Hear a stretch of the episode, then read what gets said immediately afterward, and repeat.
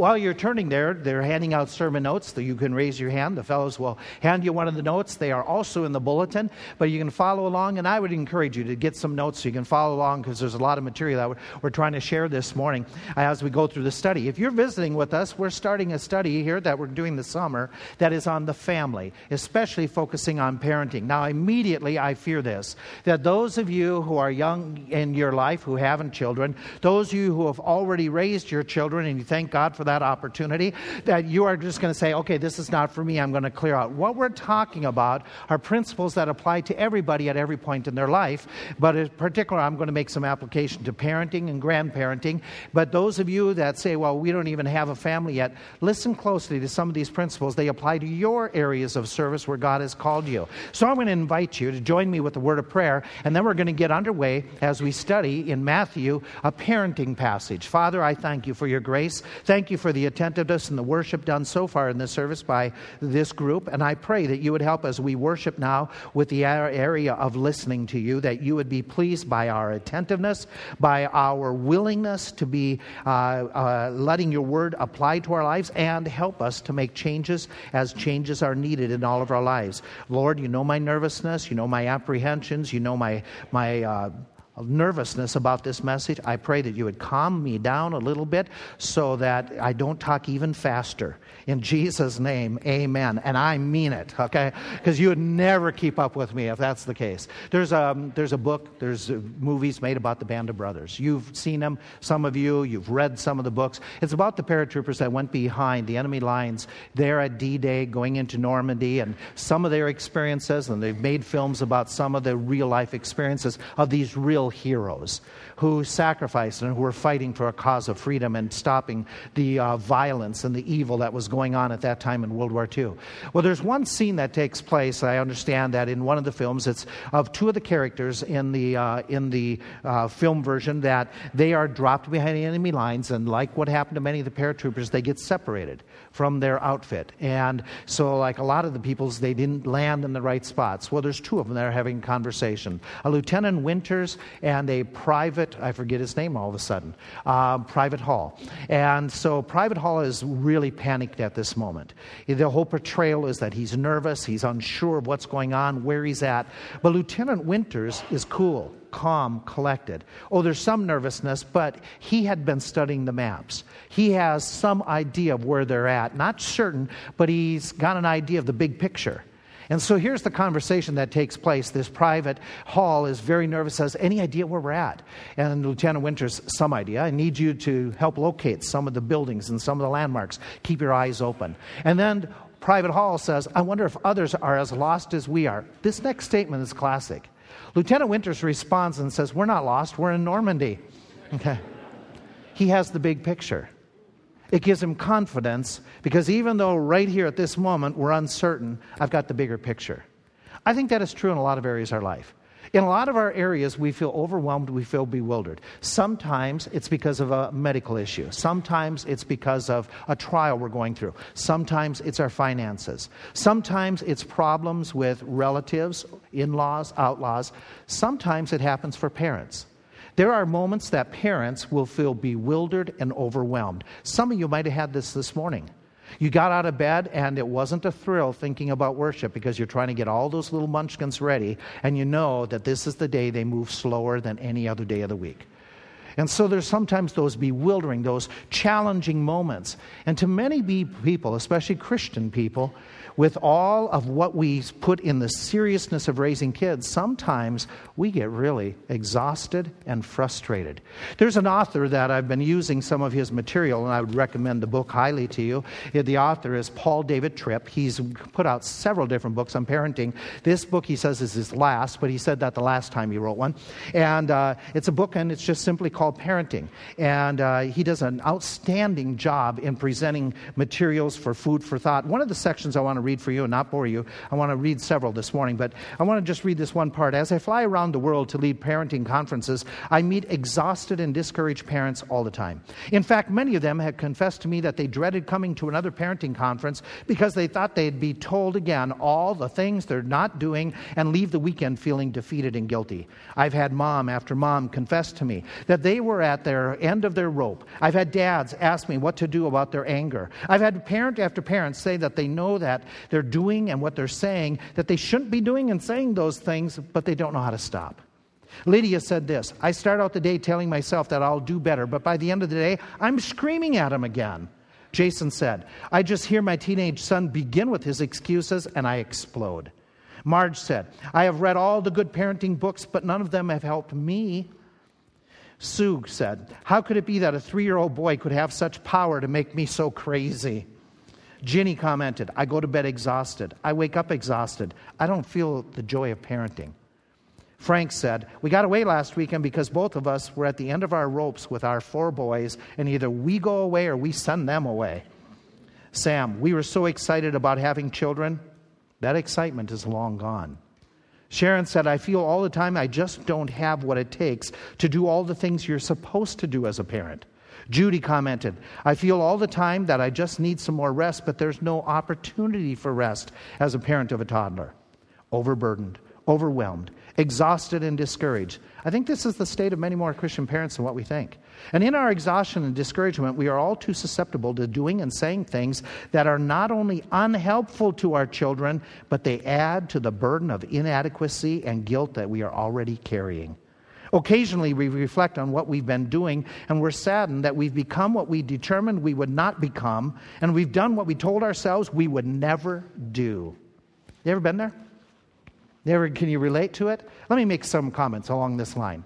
If we spend our time focusing and fixating on what we're doing wrong and what we're not accomplishing and not meditating on the Lord, we are going to end up at the bottom. If we don't look to the Lord to help us in this most difficult, challenging ministry, we'll say it this way When we are God forgetters, we tend to load unbearable burdens upon our own shoulders. That's in every area of our life. That's for some of you deciding what school to go to, what career to make. When you forget God, it gets to be a tough decision. When you say, okay, I'm going to handle all my financial problems and difficulties all by myself, and you forget God, boy, it becomes overwhelming.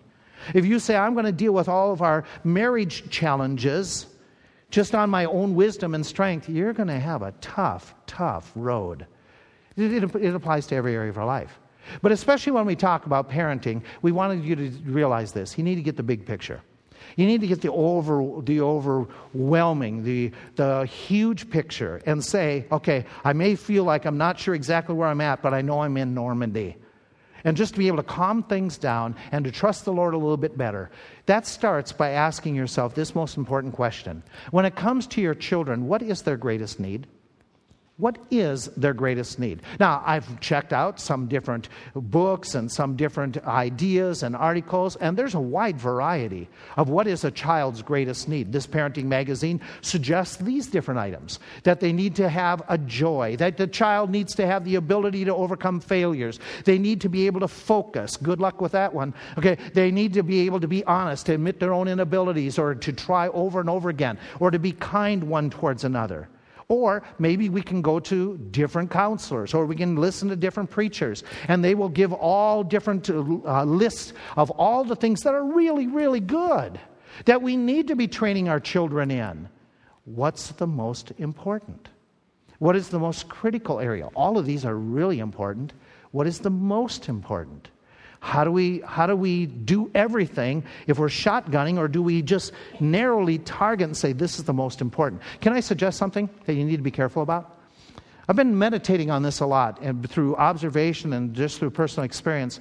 And uh, maybe, I'm, maybe I'm just blowing smoke. Maybe this is really stupid. I think it has real value to think this through. If you and I, as parents, focus only on their behavior, we want to make sure that our children are polite. We want to make sure that they are proper and we only point at that. We might have polite kids, but they could still be rebellious. They could be a child that does well only in my presence. I want to do something more than that. Now, behavior is important, don't get me wrong, but if that is my goal as a parent, that I am going to have well behaved child, and by the way, we all have that goal. I want to have, but this is the most important. They've got to be well behaved. They might say, No, thank you. I'm not doing it. They've said it politely, but they're still rebelling against you. Let me give you another observation. There are some parents who say, Well, I want to make sure that I cloister my kids. I want to make sure that they're in an environment that is safe. We all want that. That is a good thing. But if this is it, if it is only about isolating our children from every other child who might teach them something bad like picking their nose, oh, you didn't think I would say that, I know, but, or slapping somebody else, so I'm going to isolate my child, fine. You've isolated, and we need, we need to be careful who they're around, but we might isolate kids that they don't know how to deal with other kids and other people when they get to be adults. They don't know how to handle conflicts, they don't know how to stand up in pressure. How to stand for Christ is not done in a nursery only, you know, the nursery of the, the plants. It has to be done in the weathering the storms. So if we're going to be a testimony, we got to teach our kids that. How do you deal with unsaved people? You know, if they're to take the gospel folk, if they're to take the gospel to the world, they need to know how to interact with folk. Okay? So I need to protect them, but if this is my whole goal, I'm going to provide an environment where they're isolated. Oof. Or let's here's some parents. I'm going to focus on building my child's self-esteem. Um, let me just suggest right at the outset kids don't typically need to learn to love themselves anymore. Human nature, we do that too much already. But be that as it may, some will say, I want to build self esteem. You might have a confident child who is very confident and very self absorbed when they become an adult, if that's your only goal. If your only goal is, I'm going to set rules and boundaries, kids need rules and boundaries, and by the way, I'm for all of these things to a degree. But if it's all about setting rules and boundaries, I may have raised four legalists that come to the point that everybody's got to keep these rules, and if you don't keep the same rules I keep, you're not good. That's exactly what Paul writes in the New Testament against. Is people who are all of a sudden becoming proud and judgmental of others because of their rules and regulations. And I'm all for standards, but that can't be the main criteria. What is the main concern? What is the greatest need when I had my four in my home? What is their greatest need? What are, of our eight grandkids, what is their greatest need? They have different personalities. My kids, I still am amazed to this day how four people could come from the same genetic pool and be so different. But they all have the same need. The, the grandkids, they all have the same. In fact, in a crowd like this, there are so many different personalities. There are so many quirks, and there are so many different traits and virtues, but there still comes back to the same need. The same starting point for everyone. And if we were to get that big picture, there's a passage that is never used in parenting, but in application it applies. It's a missionary passage. It's out of Matthew chapter 28.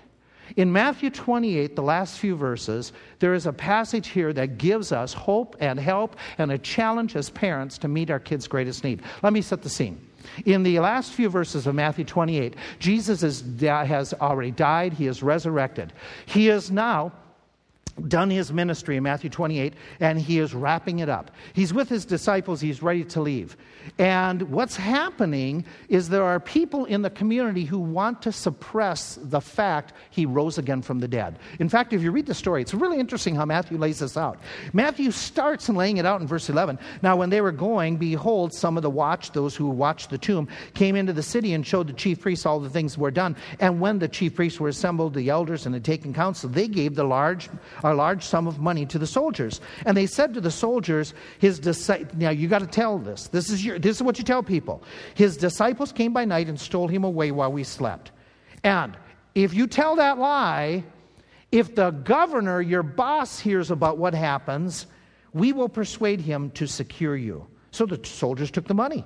They told what they were taught. And it became a commonly reported, even to the Jews to this day, that Jesus' body was stolen. The fact is this some wanted to suppress this news. Some approved of a lie, of an exaggeration, of a distortion. And they said, I will use my authority, the rulers, we will use our authority to protect you to promote a lie. Well, the author is going on, he says, on the other side, there is Jesus. Jesus is saying to his disciples, I want you to spread the truth. I want you to go and tell everybody. Look what happens. Then the 11 disciples went into the Galilee, into a mountain where Jesus had appointed them. And when they saw him, they worshiped, but some were doubtful. And Jesus said, I have authority I have power. All power is given unto me in heaven. What you need to do is go tell the truth. Go therefore and teach all nations, baptizing them in the name of the Father, the Son, and the Holy Ghost, teaching them to observe all things whatsoever I have commanded you. And lo, I will use my power to protect you when you tell the truth. Just the opposite of what the Jews were saying to the soldiers when they were promoting a lie. And Jesus is saying, tell it everywhere. What this passage does is it implies every person's greatest need. It tells us right off the bat. It shows us what the greatest need of people is this people need to hear about what Christ has done. That is people's greatest need. That is for everyone throughout the world. That even applies to those within your world, within your home. They need to hear what Christ has done. Your kids need to hear about Jesus Christ, their greatest need. Their greatest need is to have a relationship with Jesus Christ. And I know for the majority of you, this is old news. I know for the majority of you, this is becoming like water off a duck's back because you know it, you've heard it, and it's like, well, what are you going to say? Give me something new, preacher. This is so critical.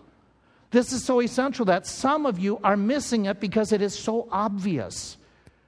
Because there's, there's a whole realm of material within this text about this idea. I know that some people don't like what I'm going to say in the rest of this message. There are some who are going to respond like the woman responded who came to our reenactment.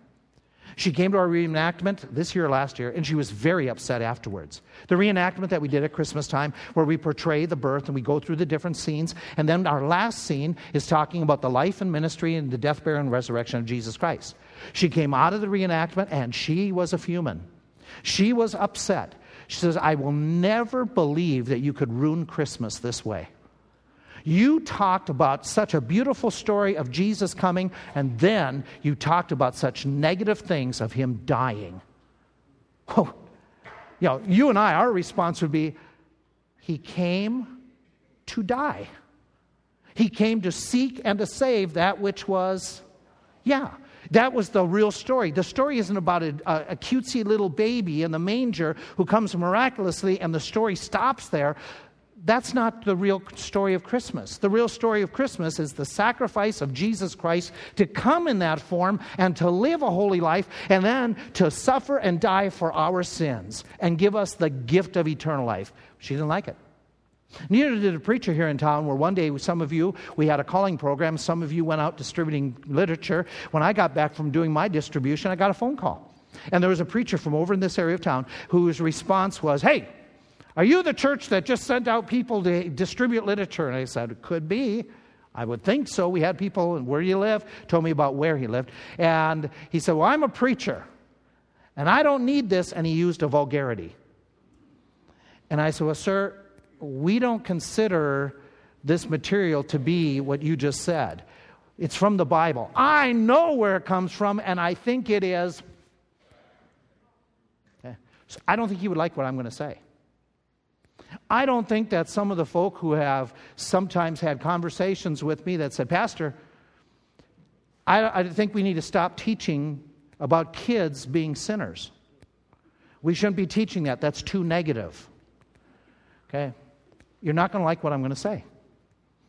Because your child's greatest need is to realize they need a Savior. They need a Savior. You see, the child's problem is the same problem that you and I have. The problem is, is unfolded in multiple passages. Can I just reflect with you off one passage? If you want to turn there, you're welcome to turn. I'm just going to tell you a story. There's a parable that's given in three acts. Act, act number one, scene number one, is of a shepherd who has all these sheep, and one of them wanders away. And the shepherd goes out and he seeks for the sheep. He leaves the 99, he goes out and brings that one and brings them back. And when he brings the sheep back, what does the shepherd do? He rejoices. Okay? Then it gives another scene, scene two, act two. There's a woman who has dowry. And she usually would put that around her coins on her, the coins around her head or part of her, her go to town, you know, outfit, her fancy outfit. Well, one of the coins is gone. And so that's part of her livelihood that's going to secure her if something happens to her spouse or did happen to her spouse, and she's missing a coin. And the coin's here somewhere, and so she's looking all around, is the sense. She's looking everywhere for that coin, probably checking in the sofa cushions, because that's where they always are, you know, or underneath the car seat. You know, she's looking for the coin. And when she finally finds it, what does she do? She rejoices. Okay?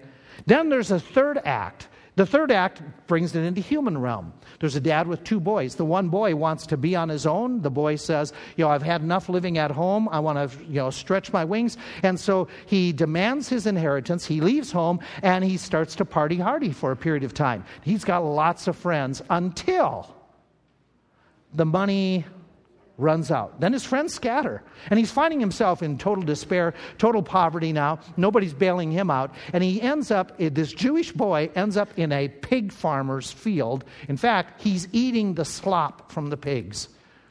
And he says, and he, the passage is, is kind of clever. He came to himself. In other words, duh. Okay? Why am I so dumb? I am sitting here eating pig slop. My dad back home, his servants eat better, sleep better, are cleaner, and better smelling than I am. I'm going to go back home. Or he should have been. I'm going to go back home, and he's got it all planned. When I see dad, and he does what you do, and I do, we rehearse those conversations over and over, and we win every one of them that we rehearse. He's going, he's rehearsing the whole thing, and he gets home, and his dad sees him coming down the road, and dad runs to meet him. The boy says, Father, forgive me, I've sinned. And dad wraps him up, and the boy doesn't get the words out of his mouth. And the dad says, He's home, da da da da. And what does the dad throw? A party, not a fit, but a party. There's rejoicing. Now, what you get out of these stories is something that Jesus was trying to relay. He was trying to describe lostness. He was describing to describe, trying to describe condition of people. And in this, he's giving an idea that there's a valuable item in each one of them. A valuable item is lost. Something that is precious. It's no longer in the owner's possession, whether it be care and, and providing for as a flock, whether it be the coin in their hand, whether it be the father's son who is no longer in his household under his care and protection. The things are lost. And just like the sheep and son in that lostness, it didn't just happen by happenstance, they chose to wander away. And in their, in their lost condition, they get into woo. They get away from everything that is good, everything that's providing, everything that's protecting, everything that is parenting them, and they get into a dangerous situation. And in the dangerous situation, they are so befuddled. They are so, they can't get their way back they, they, they're, like the wandering sheep. He doesn't know where to go. The son, in particular, makes some terrible, terrible choices. It all started with wanting to do his own thing. He believed in this point that, that he could find real happiness in things, in, in what the, what's out there, and those friends, and those things that were, God had said were somewhat innately harmful. And so this boy, can we, can we rephrase it this way? He believes two big lies. Two big lies that every one of us to some degree have swallowed. The two lies go this way the lie that I'm autonomous. That's, that's a lie that says I am completely, totally my own boss. I can do whatever I want. No one has the right to tell me what to do. We all think that at some times. That's part of our sin nature. And it goes right along with I'm self sufficient. That lie says this I don't need anybody. I am wise enough. I am good enough. I can take care of everything by myself. People do this all the time. I am, I am okay in and of myself. I don't need God to get me to heaven. I want to be there, but I can do this. I don't need anybody else to tell me how to get to heaven. I'm going to do it my way. And they, they can sing that tune with Sinatra for all eternity, but it's not going to work. And the problem is, we all have this innate in us and we pass it on to our kids, and it shows in so many different ways. Let me see how Mr. Tripp gives you a little bit of insight from somebody who can say it much better than I can. He goes this way Parents who fight with a toddler about what to eat are not really fighting about what to eat. Any of you been there? Any of you been there trying to get them to eat food that they don't want to eat? Okay, it's just you and me, apparently. Okay. It's not that he has a different perspective on diet than you do. Come on. That little child knows nothing about food. That fight is all about autonomy. It's about the little boy, little girl's resistance to rules. It's about his belief that his little mouth belongs to him and no one will tell him what to put in it. My daughter decided she didn't want peas in her mouth. She had no intention of inserting green orbs into her oral cavity, although she had never tasted a pea in her life. So she would hold her jaw closed with the force of a pneumatic vice and would not open it. She was not defending herself against peas. She didn't even know what they were. She was defending her autonomy. She didn't know that no human being is designed to live independent. The battle over what to wear is usually not a fight for fashion, but about autonomy. The fight about whether your teenage son can go to this party or that is not is, to, is usually first about his deep commitment uh, is not about his deep commitment to the celebrations of his community with his peers. That fight is about his continued resistance to being told what he can do or what he can't do. We all, including our children, resist being ruled. We all, including our children, want to, uh, want to own our own way. We all, including our children, set our minds on what we think will make us happy and get angry at anyone who stands in our way. It's stunning to see the body of a child who is not yet able to talk stiffen in anger. Not only because he or she is not getting her way, but because she already believes she has a right to have her own way. It is shocking to see the amount of anger that comes out of a teenager when his mom says no to his weekend plans. He hates the authority. Not because he hates his parents, but because he believes he is the only authority he needs. The second lie, this idea of self sufficiency, this lie tells your child that he has everything he needs inside himself to be what he needs to be and to do what he wants to do or, and wants to be. He doesn't need your help, rescue, instruction, wisdom, or correction. It doesn't take long before you have to deal with the delusion of self sufficiency in the heart of your child, a toddler has discovered that his shoelace, his shoes have laces that need to be tied. So he sits down, begins to fumble with the laces. He has no idea to tie the bow. He could fumble with those laces for all eternity and never end up with a bow. But when you reach down to help him, he pushes your hand away. That slap is not about lace ownership, it's about self sufficiency. He desperately wants to believe that he can do quite well without your assistance or instruction. The teenage daughter who is arguing with you as you seek to impart to her some needed wisdom is arguing because she believes in her self sufficiency. And because she does, she thinks she already has all the wisdom she needs to operate.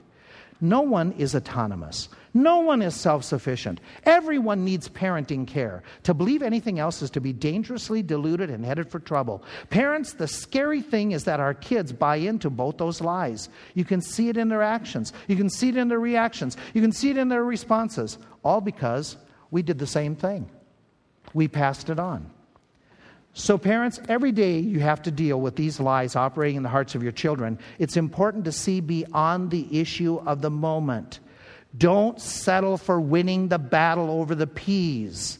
That's not what you're dealing with. But rather, every time, fight for the heart behind the rejection. It's a whole different story. It's a whole different game. It's an idea that comes to basically saying this that what we are as lost people, we reject authority. We want to do our own thing. And if we're not careful, we're going down that downward spiral like that young man did in that story. And as a result, the, the issues become even more serious. They can't get their way back, unable to restore a place to the privilege. This is what we call by lostness. But there's another part of the story. The other part of the story is all about the owner and the father. And I think this is the issue. The issue in, this, in those three acts is that the owner, the shepherd, the woman, the, the father at home, they love the item that's lost. They desire to get it, be, get it come back. They seek after it. They do all they can. And when it comes back, they are delighted. By the way, that's the issue. The Jews were saying at this, point, at this moment, they were saying, God doesn't care about sinners. God gets rid of anybody who is a sinner, anybody who goes astray. And they had in their own writings saying, God delights in the punishment of sinners. And Jesus is saying, that's not true. God delights in repentance. God wants to restore individuals. God is looking like that father down the roadway for the son to come back. And when he sees that son, he gets up and he runs and he meets that son. He wants to restore people. He wants to forgive people. He wants to help individuals to overcome that independent spirit, that self sufficiency. God wants to forgive those who have become lost. And so, what you have in this text is an implication that Jesus is saying this is the biggest need of your kids. This is the biggest need of your coworkers. This is the biggest need of anybody. It is they need Jesus Christ because they're lost. So we go a step further. This text tells us clearly this is what every parent's greatest task is. It's threefold in the verse. Threefold task. Your job is to help your child put their faith in Jesus Christ to realize that what they need to do is they need to become a disciple of Jesus Christ. They need to believe in Him to the point that they have put their faith in Jesus Christ, that they can then publicly declare that. They need to be born again. Your child needs to accept Christ. Your child, as beautiful and as sweet as they are, and as cuddly as they are, they are sinners by nature. They need a Savior. They need Jesus Christ to forgive them of their sins. In fact, here's what you have when your child disobeys, when your child disrespects you, it's much more than just bad behavior that needs to be stopped and say, you need to do politeness. You need to do this. You need to do that. It is an issue of the heart. It is an issue that their bad behavior comes out of a bad condition. Don't react to the bad behavior, deal with the bad heart. Don't blow up. Don't lose your cool. Don't get your, your cool. Don't get so frustrated because they aren't behaving understand it's because they're acting out in their sin nature. The response shouldn't be frustration and storming away and say, Fine, have your own way. You're not dealing with the heart. You're just dealing with your own frustrations and you're showing your sinful nature. You got to deal with the heart. You got to be cool, calm in your discipline. You got to deal with the heart.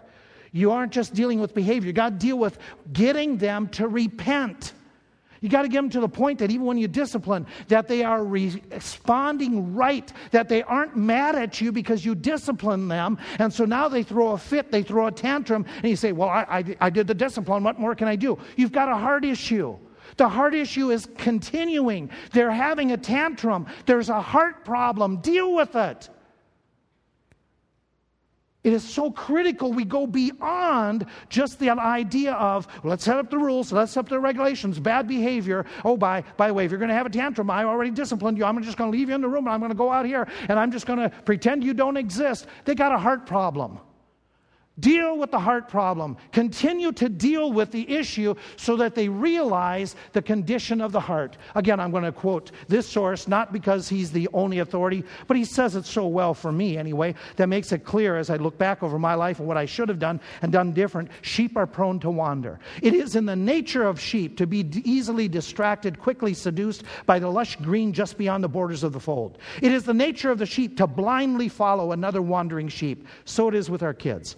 Of the sin that lives within us, children are prone to wander out of the protective, instructive, corrective discipline of their parents. They tend to be influenced by other children who are no more capable of guiding them than they are. Most of the wrong behavior in your child is not intentionally or self consciously rebellious. Sometimes it is, but most often their disobedience is the fruit of their lost condition. Your son or daughter doesn't get up in the morning and say to themselves, 8:30 this morning I'm going to have an argument with mom. Or 7:30 tonight, I'm going to find a way to disobey her and get her to be really frustrated. But when you interpret their disobedience this way, when you tend to take their disobedience as something personal, you start accusing them of things that were not in their heart. It's important for you to emphasize this point. Your children will wander and they'll do it not because they want to war with you, but because they're lost. And it makes all the difference. Instead of anger, you have compassion for the child who is acting out in lostness. It's a huge approach. It's the big picture. And it's a picture that challenges me that says, I can't change the heart issue with just more rules and regulations. I might restrict some of the some of the outworking, but they need a savior. They need to get right with God. They need Jesus Christ. They need to understand that their disobedience, their disrespect is offensive to God. And this starts very early in discipline and in training that you're telling them that not only do they need to apologize and ask forgiveness of me, they need to ask forgiveness of God.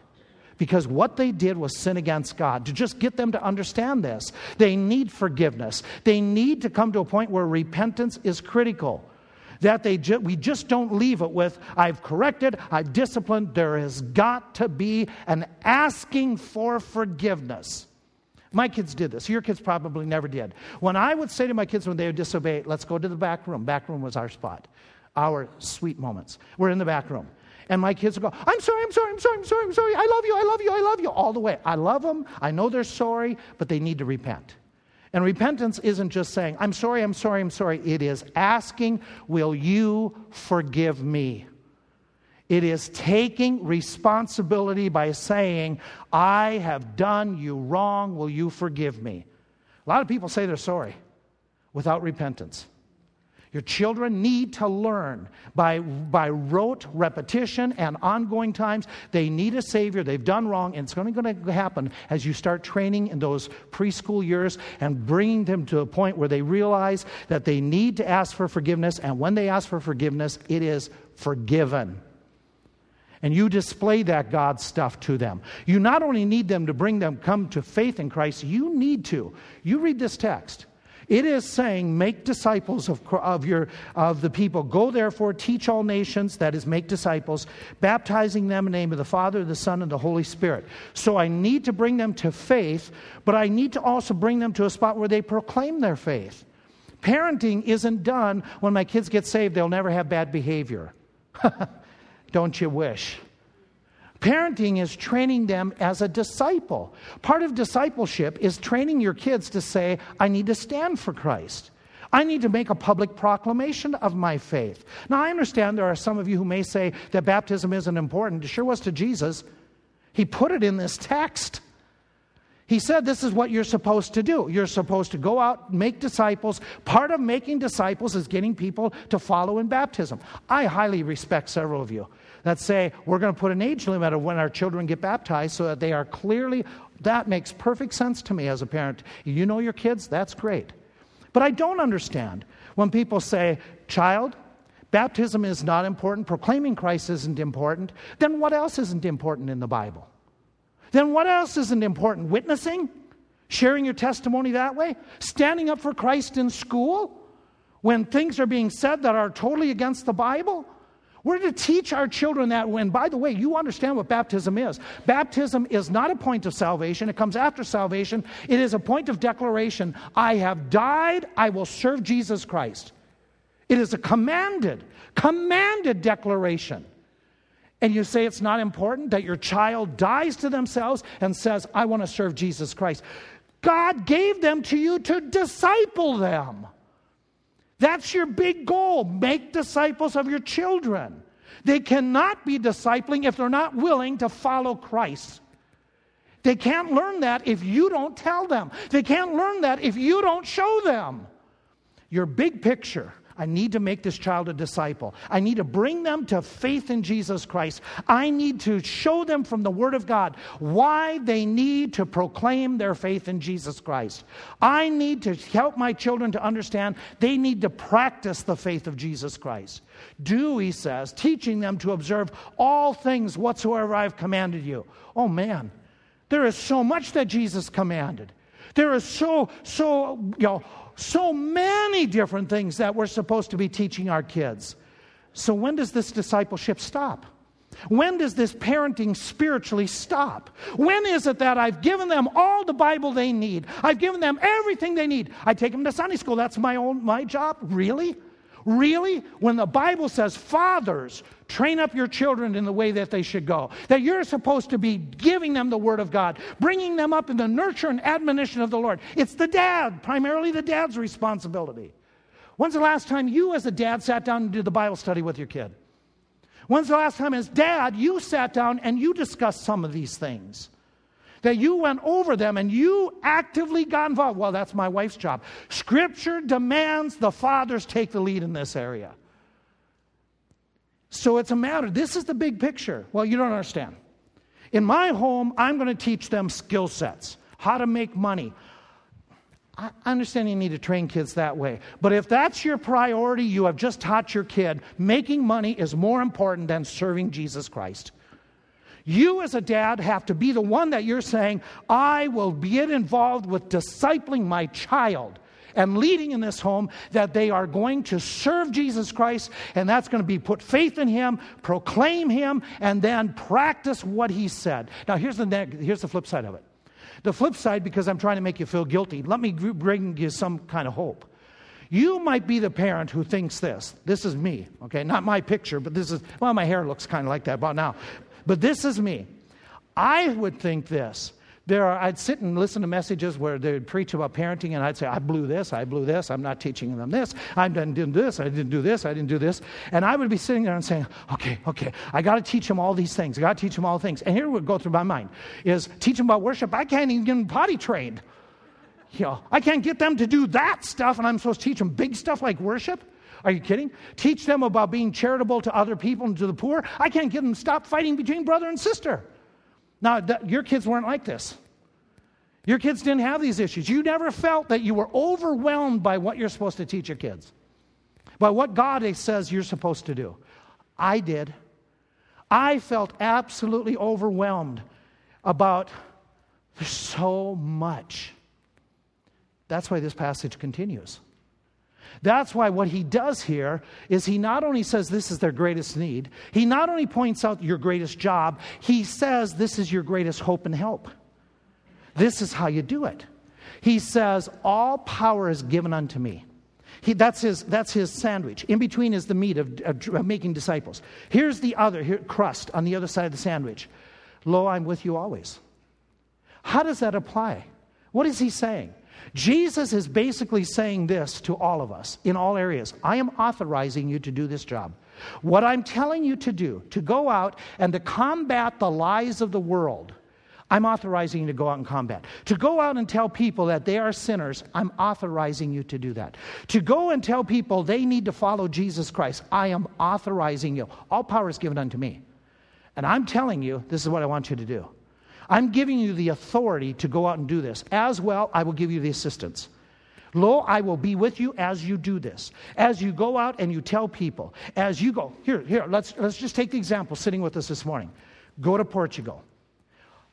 I, all power is given to me. I authorize you as Americans to go to Portugal and to invade their culture and their society and say to them, You are sinners, you need Christ. It's not culturally correct for an American to come over there and tell somebody else they're wrong. I'm authorizing it. And when you go and you go into the Azores and you're going to be there by yourself and it's going to be really strange, I'm going to be with you. All the time, all the places, every situation, I'm with you always to the ends of the, of the world, to the end of the and so he's making it very clear. Can, can we bring it back to what it means for you as a parent? To me, this is so encouraging, so refreshing to look at it from this perspective.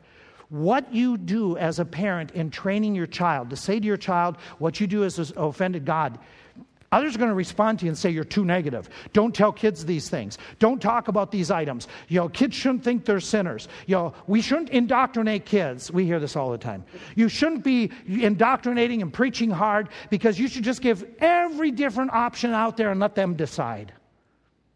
Okay, no. He has authorized us to go out and to speak this way, it is totally appropriate to go to people and talk with people with grace and with kindness and say, based on the authority of Jesus Christ, who has given us permission to do this, we need to tell you if you don't get saved, you're going to hell. He has said that's an appropriate message. It's not a nice message. And does our culture want to hear it? Do your classmates want to hear it? It is appropriate for you with grace and love, compassion, to speak what Jesus has said, the way Jesus has said it. It is appropriate for us to focus and say, Our children, listen, I know I sound like a ranting, raving lunatic this morning. I understand. I'm probably my toughest standing straight because, you know, a couple of you have been doing motioning to me, so is this better? I know it sounds harsh, But our children, the children are born with the sin nature. They are sinners. Who gives us the authority to say that? Jesus Christ. It, I look at this and say, it's not enough for my kids to have gotten saved. That was good, and I was excited for it. It isn't enough to get them baptized. I was excited and had the opportunity to baptize a couple of them. It was a thrill to do that. And it was, but that wasn't enough. It's not enough to do that. They need more training. They need to go beyond that. So if you come, you come on Sunday mornings and you say, "Hey, good, I, I, my kids get saved." That's good. That's the first step. You say, "Well, my kids maybe they'll get baptized." That's good. That's the second step. But they need more. They need training. It's your job to spiritually train your kids thoroughly to train them in all areas of all commandments of Jesus Christ. In order for you to do that, you need to know it. In order for you to do that, you need help. That's why he sends them out as a group. This is a group thing. And I know and I understand some of you are reacting already and saying you're talking like Hillary, you know, that we need a community to raise a child. To a degree, we do. We need the church. We need the community. I cannot, I cannot train my kids totally on my own. God didn't intend that. He meant for a body of Christ to help me. Now, it's not their burden, it's primarily mine, but they're to assist. We need those ministries because I can't be creative like some of you in explaining these things. I look at this and say, you know what? Jesus is saying making disciples is hard work. There is opposition. It's right there in the text. It's going to take a lot of time of making disciples that we have to keep on doing these things. So it's going to, it's going to take time to keep on bringing them to faith. It's going to take time to keep on bringing them to a point where they're not scared to proclaim their faith. It's going to take time to, to get them to put their, to practice their faith. That's why it's a process. That's why, as a parent, you don't get frustrated within the first couple years, or three years, or four years, or five years, or six years, and say, it's not working. It's a process.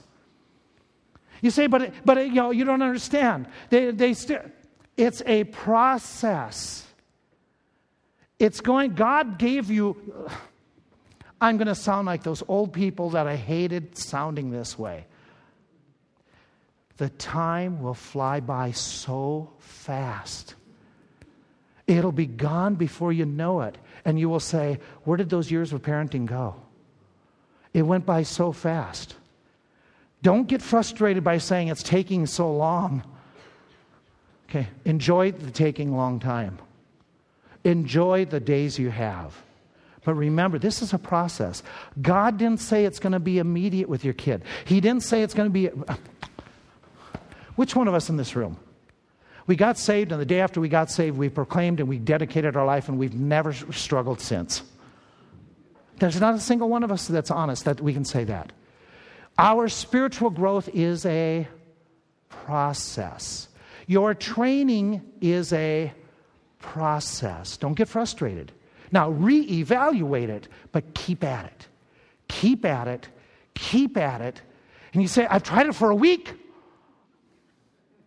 Keep at it for another week. And you say, But you don't understand. All I want is one day. Just one day where they don't drive me nuts. Take the big picture. And by the way, if you get one day, do a hallelujah. Okay? Take the big picture.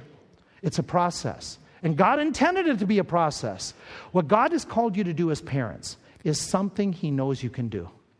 He didn't call you and put you in this situation. There isn't these accidental births or pregnancies. God isn't that whimsical as a sovereign God that he doesn't know what's happening. Our God says, okay, I called you to parenthood. I believe you can do the job. He probably trusts you more than you trust yourself. He's put life into your hands that is for all eternity. And he says, train them. They belong to me, train them. I'm giving them on loan to you, train them. I'm authorizing you to train them. I want you to do it. You are the one I've chose. You are specially equipped by personality, skill set to work with this one, two, three, ten, twenty. Here you go. Once again, we're learning this principle. Whatever God is saying is this we can't do it without Him. All power is given unto me, He says. I will assist you. But you need me. You need me to go out, to go missions. You need me. To do your job at work. You need him. We, he is the vine, we are the branches. Without me, you can do. And if we think different, we're believing we are autonomous and self sufficient. Here's another thought for you I'm asked to be faithful in my job, the results are left up to Him. We go out and we give out the gospel. Let, us take this missionary passage. Go out and give out the gospels. Make sure, disciples, you got to make sure that that person gets saved, that person gets saved. You got to make sure you force them, whatever it takes, do it by the sword or whatever. No. You faithfully give out the word. You give it out, and some of you will plant, some of you will water, but remember, God gives the increase. Okay, here's the bottom line I can't change my kids spiritually. There's no way I could do it. There's no way you can do it. The only way they come by faith to Jesus Christ is the working of the Spirit. Now, I have to put myself in a spot that I help, that I, uh, that I do my part, but it's got to be a work of God. I take you back where I was last week. Praying as a parent is really, really, really, really a, a, a part of your job is praying and fasting that they come to faith, that they proclaim that faith, that they practice that faith. And you keep on, you keep on, you keep on. Can I give you something else here? Food for thought as we go on. Before I can train others to be a disciple, I better know what I'm talking about. If I want my kids to be a disciple of Jesus Christ, then pray tell, I better be a disciple of Jesus Christ. I've got to be practicing. I've got to be knowing what I'm talking about. I've got to give them that, uh, that pattern of how to be a disciple. Another thought.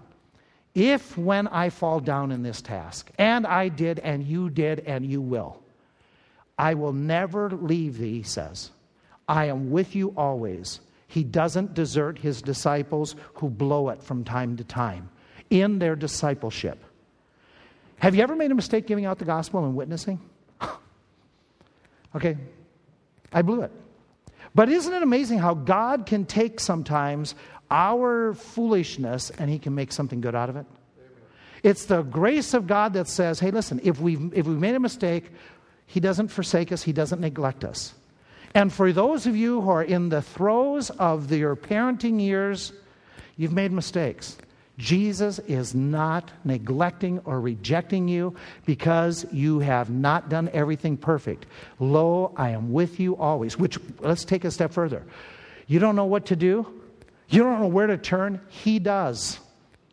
All power, all authority is given unto me. He knows exactly what to do with that youngster that you don't have a clue where to go next.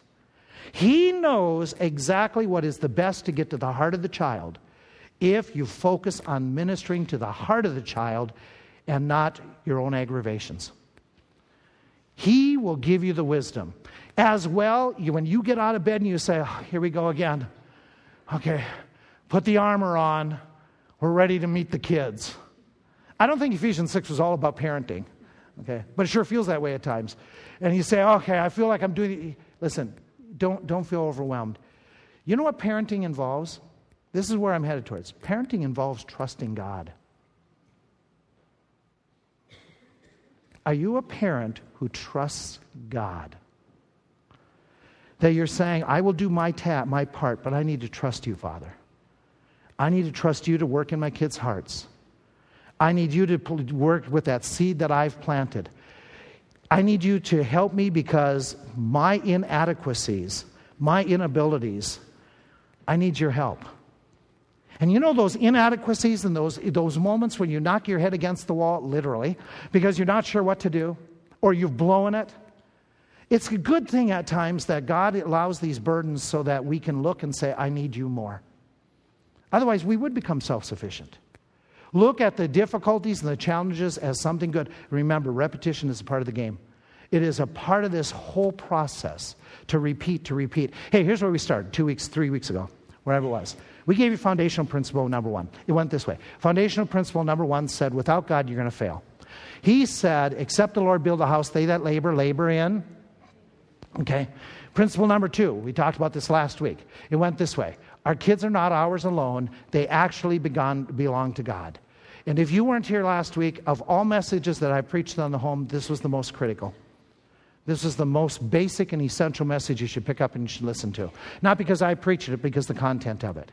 That comes down to that idea that God owns our kids, they're on loan from Him. Here is principle number three. Principle number three is parenting is more about addressing what kids are than what kids do. Think that through. It is more about addressing what they are than what they do. Do you have to address what they do? Yes. But you got to be focusing on the big picture, what they are what they are and what they need to become. It is going to the heart, speaking to the heart, reaching their heart, speaking and we and trying to weep and pray for their heart. That's your biggest job. As grandparenting, your job is to try to come and assist the parents to reach the heart, to reach the heart, to reach in and do that big job. It means you've got to train your kids about God. They got to know about God. They got to hear about Him. It means you must trust in God to help you and to use what you lay out before your kids. It means that what you need to do is realize it's going to work. It will work if you do. It will work. In 2 Timothy, we read about a young man whose mother and grandmother taught him the Word of God. Years later, it bore fruit in his life. And Paul writes and he says, I am persuaded that their faith is now in you. And he writes later that from a child you knew the Holy Scriptures to make you wise unto salvation. Do you remember who we're talking about? Paul is writing to his friend. Uh, it's right there on the wall Timothy. It works. Hey, um, let me close with this. And I'm not trying to be Martin Luther King or anything like that. I had a dream this week. I had a weird dream. It was one of those dreams that you wake up and it just hangs with you. And some of you, you know, nudge the person next to you, they might be having one of those. Yeah. I had this dream that I moved into eternity. And my eternity was walking into a house that I was familiar with. And I remember in the dream walking in looking for one person. That one person was my grandpa Rauch. His name was Hans Rauch. My grandpa died when I was in high school years, but he was the most impacting singular personality in my life. He was just a wise man. He was a huckster in many things and had a lot of bad virtues, but I really respected and learned a lot. He would tell me time and time and time again think for yourself. Think for yourself, especially when it came to school and religion. Think for yourself. And that laid a foundation for when we heard the gospel. We heard the gospel in churches, and the first person I wanted to see get saved was Grandpa Rauch. I invited him to church services. He came to us some several revival meetings, and I remember sitting about that fourth row back in a church. And we were there in First Baptist in Little Falls, and they gave an invitation. And Grandpa and I are right about in the middle of the row. And Grandpa's hanging onto the pew, and man, he's, he is squeezing that pew. And I said, Grandpa, do you think you need to get saved? He just shook his head. I said, Do you want to go and talk with somebody? He told our other relatives what the Burgraffs have, what Larry and Dolores, my mom and dad, what they have is real. I don't know if he ever prayed. I know that he died when he was on his farm, went back to the house from the barn. He sat down on the stoop of the front door, sat down to rest, and he had a major heart attack, and they found him like that. Still sitting, just like this. He had had heart issues, and they had happened even after he heard the gospel. And I know there's a couple times I talked with him even after that, would ask questions, and he would say, he would just nod. You know, are you ready? But he would never say anymore. I have, I have my dream. I'm walking through this house, and in my dream, I have my grandkids with me. I'm not going to make this through. And I have my grandkids, and I'm looking for one person. I'm looking for Grandpa Rauch. And in my dream, I'm sensing that we're into eternity. And I find my grandpa. I haven't seen him since I've been in high school. We hugged, and in this dream, we're just sharing and, and talking. And then I did something in this dream that was, I said, I want to introduce you to some people that are very important to me. And I said, Tell them your name. My name is Preston James Burgraff. I'm your great great grandson. And I woke up. I hope that's real. Yeah. I don't believe in premonitions. If I die this week, some of you will say that was a premonition. Yeah. I, to the depths of my toes, I hope I have that privilege. I pray to God I have that privilege to see my grandfather and introduce him to my grandkids. It'll never happen if my kids don't realize their biggest task is reaching the heart of their kids. Your biggest job is to reach the hearts. Deal with what they are, not with what they do.